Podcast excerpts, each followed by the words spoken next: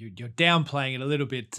You know, everybody listening and watching today, Kit and James have gone to some extraordinary lengths to get some of the finest minds in the world to look at all of this that Kit's just mentioned, from energy to food, transportation, you know, the race to net zero, how economies and countries and corporations achieve that, what needs to happen to get to that point, what are the risks that are involved in doing that, but also the huge opportunities that presents, and what we continue to see with the crisis that's unfolding at the moment is that. Welcome to the Exponential Investor Podcast.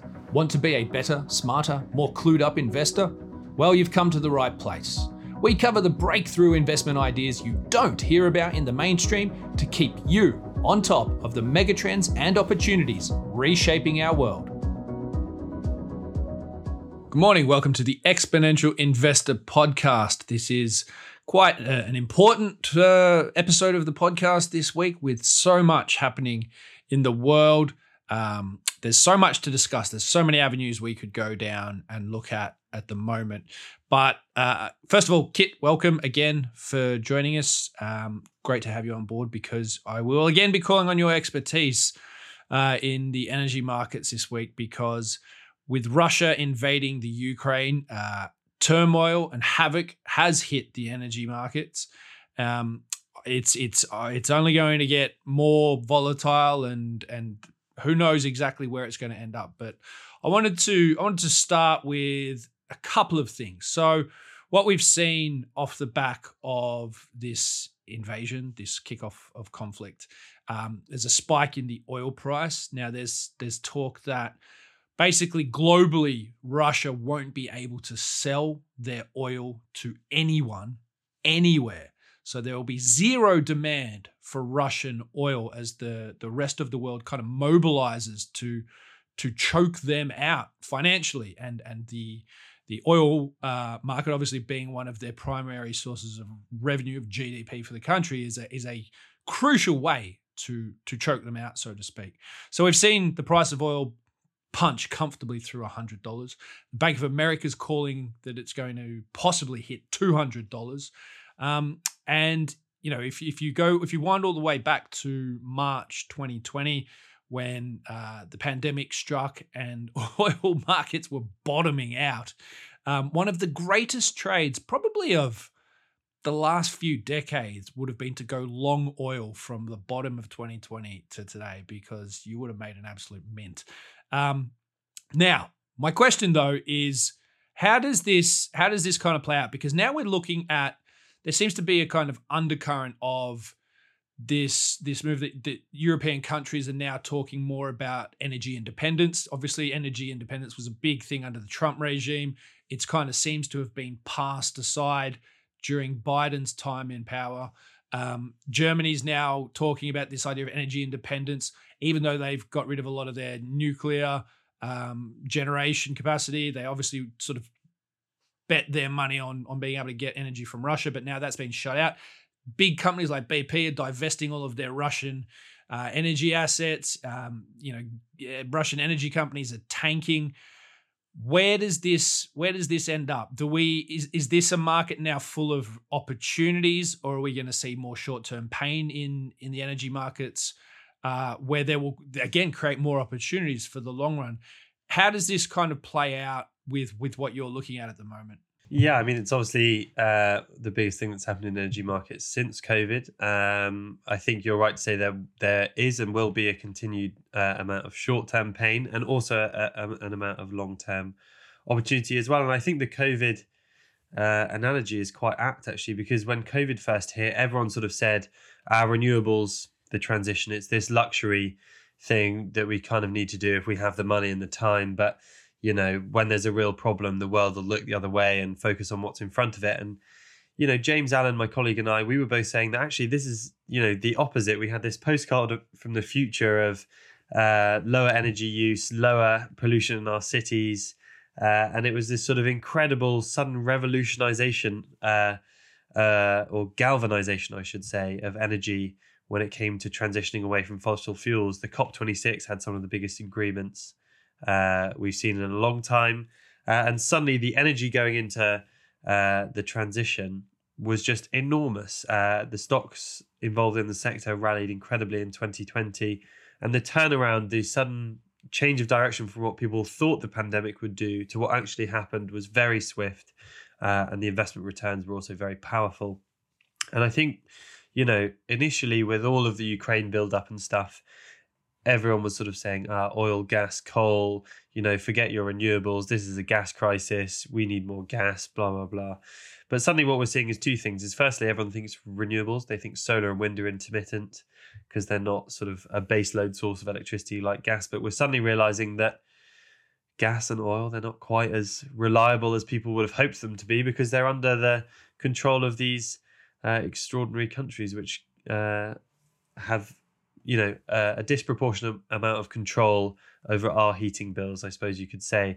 And already just in the 5 days since, or in the week since last Thursday and Friday, the response we're seeing is very swift. So, you know, figures like Bill McGibbon, who's a big environmentalist and author over in America, he's been saying, you know, dig for victory, buy heat pumps. America needs to mobilize its industry to build the decarbonisation technologies that will get Europe off Russian gas. The biggest sanction we can impose upon them is to stop buying their fossil fuels, because fossil fuels make up 60% of Russian export revenues every year.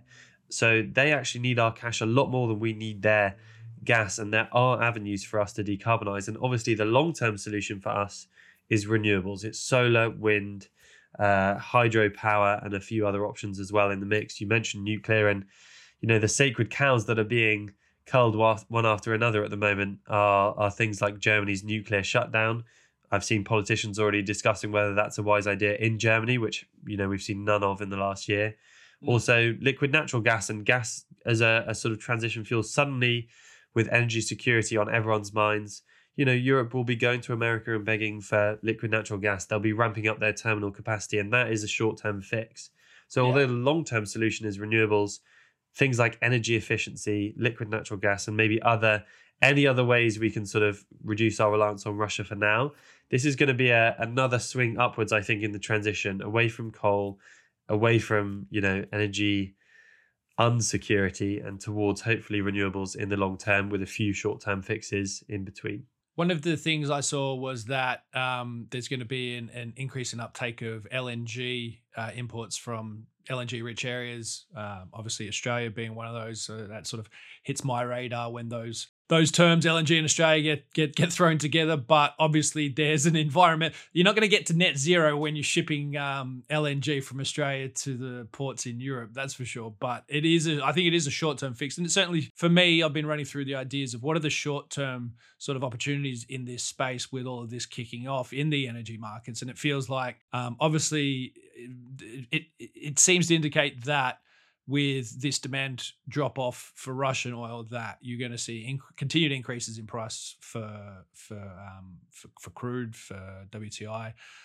So I think we'll continue to see increases in those markets. I think the LNG slot, if you look at some of the LNG funds that are out there, you know, 6, 7, 8% up daily at the moment. So there's, I think, opportunity in the direct access to some of these resources and commodities. But then obviously the players, the refiners, the miners that access some of these, I think there are some of those short-term opportunities. Like you say, there is obviously a long-term fix to get to that point of energy independence. I keep bringing up nuclear because I cannot see how countries can achieve energy independence that are not energy and resource rich themselves, that have to bring it in from somewhere else. I can't see how they can achieve that without revisiting the nuclear option. And I think that this is, for a long time, and we've discussed this before, and nuclear energy has been very much on the nose. It's a very bad PR campaign. But I've been wondering over many years now, what is the turning point that makes society realize there's actually probably greater benefits from nuclear energy than the perceived detractions of it? And this might be it. This, for me, might be the turning point where people actually realize that nuclear is not a dirty word, but a legitimate way to move forward towards energy independence. And I think we're going to see the two of the big themes out the back of this.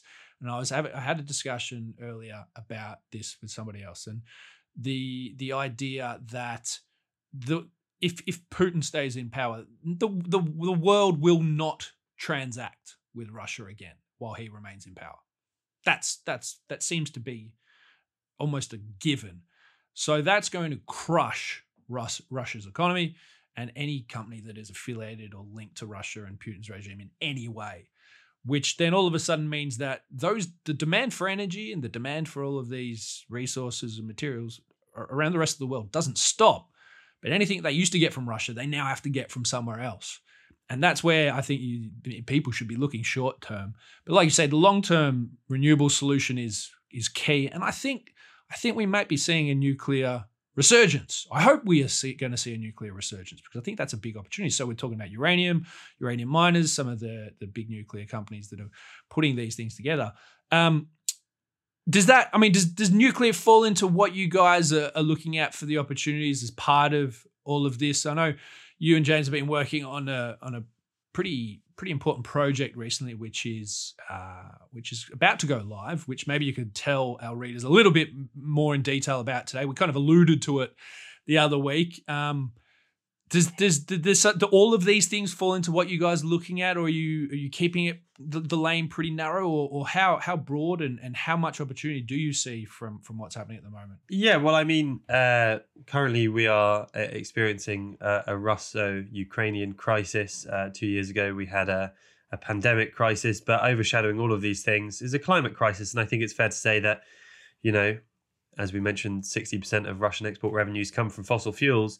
If you're the leader of that country and you see your biggest customers promising that they're absolutely going to transition as quickly and effectively away from those fuels as they possibly can, you start to sort of see the end. Putin has not tried to diversify the Russian economy. He's doubled down on fossil fuel and commodity exports. And, they're looking down a pretty bleak path economically if the transition goes ahead. So that will be playing into the Ukrainian crisis. And as we mentioned as well, the climate crisis and the pandemic seem to intertwine in people's minds, where the pandemic just triggered them to take the climate crisis so much more seriously. And the pledges, the social, political and financial support we've seen since the pandemic are, incredible. There's been a step change in the pace of those things. And to be honest, it's yet to be explained exactly what that psychological link is, why one crisis triggered a response to another. But it's certainly been very good in that very narrow sense. On the nuclear question, it's a classic side of two debates. I mean, where I always end up is nuclear is pretty expensive to build a new plant. The smaller, cheaper technologies known as small modular reactors are maybe 5, 10, probably 15 years away from being commercially viable, and maybe a few extra years away from making a real difference to carbon emissions. But at the same time, nuclear is, once it's already been built, a source of electricity that causes no harm to human health in the form of sort of pollutants and emissions in the air, and it causes no harm to the planet either, apart from the issue obviously of uranium waste and how that's stored, but that is manageable. And so compared to things like coal and gas for firing electricity, it's so vastly superior that we need to maintain the plants that we currently have, and I think that's the priority. And everyone's talking about Germany with good reason. This crisis more than any shows that it would be very foolish to shut down their nuclear plants for immediate reasons and for long-term climate reasons as well. I can go in and talk a little bit more about what James and I have been working on. You talked about the breadth. I think another topic in the Russo-Ukrainian crisis is food. So two commodities that have been soaring in recent days so far this week, just very specifically this week, is wheat and corn. Broadly, food commodities over the last year have been a driver and a victim of the inflation that we've seen in the UK and Europe and America, all over the world. As we know, food prices rising are a very, very bad thing for everyone. Food and energy, the two last things you'd want to go up, have been rising steeply. But wheat and corn specifically, I think corn and wheat are key exports of Ukraine. So Ukraine is responsible for 16% of global corn exports. And 12% of global wheat supply. So they're key commodities from this region. And it's going to be a huge sort of factor from the Russo-Ukrainian crisis as well. But you talk about decarbonisation, and food is one of those massively underestimated things there as well. I think it's responsible for anywhere between, depending on who you ask, 15 and 30%. The data platform, Our World in Data, they have it at 26% of global emissions come from the food industry, and that's, you know, deforestation to grow the soy to feed the cows. It's the land use change. It's transportation, packaging. It's the carbon emissions from all the vehicles involved, and it's also a massive issue with food waste as well, where all those emissions that go into producing food, something like 15,000 tons of carbon are needed for every kilo of beef and 17,000 litres of water as well. So it's a water crisis as much as anything else. You know, we waste a third of our food after all those emissions and after all that water that we use to grow it or rear it. And we're speaking about energy today, but the race to net zero, the goal to decarbonise the global economy so that we get to a sort of sustainable footing in how we operate on this planet, that is not going to happen with, you know, gas instead of coal. It's not going to happen by turning Germany's nuclear plants back on, and it's not going to happen by getting our entire national grids to 100% renewables, solar, wind, nuclear and hydro, because that's not enough. That's, you know, 20 to 40% of global emissions come from the energy system. Everything else is still rolling on, and, you know, food, resources, how we extract the metals and the minerals that we need to fuel our consumer habits, which are a great thing. You know, capitalism has delivered more wealth than anything else in history. It's pulled more people out of poverty than anything in history. So we want to find ways to continue our current operating system, but on a more sustainable footing. And looking at food, looking at resources, looking at transport, sort of broadening out that out is something James and I have been looking a lot at. I should say. And we've collected a few people. You might know one of them very well, Sam. Just to interview them on this sort of broader sustainability revolution, the way in which, you know, the energy transition is expanding, the way in which low-cost renewables are enabling companies in every sector to decarbonize their operations and become more sustainable. And whether it's experts in sustainable, responsible, and ethical investing, or whether it's technology whizzes like yourself and Owen Tracy, or whether it's authors on, you know, the incredible transitions that are happening in food, in solar, or in resources. We've collected 6 brilliant guests, and we're hoping to host some of our listeners and readers from today to a sort of investor conference that starts on Monday, the 14th of March. We'll sort of release the videos through the course of the week.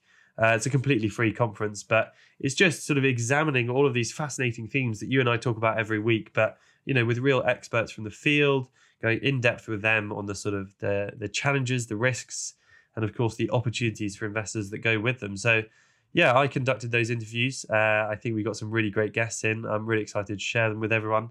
And I think I'm hoping that we can get a link below this video somewhere so that if people like what they hear and can sign up, they should be able to do so. Yeah, absolutely. I mean, you're downplaying it a little bit. You know, everybody listening and watching today, Kit and James have gone to some extraordinary lengths to get some of the finest minds in the world to look at all of this that Kit's just mentioned, from energy to food, transportation, you know, the race to net zero, how economies and countries and corporations achieve that, what needs to happen to get to that point, what are the risks that are involved in doing that, but also the huge opportunities that presents, and what we continue to see with the crisis that's unfolding at the moment is that markets are volatile when these sorts of events happen, but there are ways for investors to continue to build wealth off the back of them. We talked at the top about, you know, the oil price and some of the great trades that you could have made out of that, and LNG, and obviously it expands further than that. We talked about nuclear, but then, you know, like you mentioned as well, hydro, solar, all of those kinds of technologies that are not slowing down and are not regressing, but are continuing to progress and improve the technologies and innovation in that space. And as Kit's mentioned, there's a week-long investor broadcast that's going out that there will be a link, as I say, below this video in the email that's been sent to you that will give you access to that broadcast. I know some of the people that Kit has spoken to, as he mentioned, one of them being me. And I think it's a must watch. If you want to understand what's happening in this space, what's really going on, where the opportunities lie, cut through all the garbage that you see in mainstream media, which is just clickbaity. And you really want to understand how, as an investor, you can sort of protect yourself from some of these risks, but also manage them and find the opportunities. Then by all means, you know, make sure you've signed up to that investor broadcast. It's going to be, as Kit mentioned, free to access. So you just need to pop your name down. It'll be a free week-long broadcast with, as I say, some of the finest minds in the world talking about all these opportunities. I think you would be bonkers to miss it. If anything, it is going to empower you and provide you with a greater level of understanding about what is really happening in these markets. I think it's a must watch. So make sure you get your name down on that for that investor broadcast. As I said, there'll be links all around for you to see and click on to make sure that you get access to that. But thanks again for joining us this week, Kit. Can't wait for that investor broadcast to go live. I hope everyone gets their name down for it. A lot of great information to come over the next week in relation to that, and then obviously the broadcast itself. Thanks for joining us. We'll be back with you again next week with another Exponential Investor Podcast. No doubt this Russian-Ukrainian conflict will continue, and there'll be plenty more to unveil and talk about as the situation unfolds over the coming week. So thanks again for joining us, and we'll speak to you again soon. Bye for now.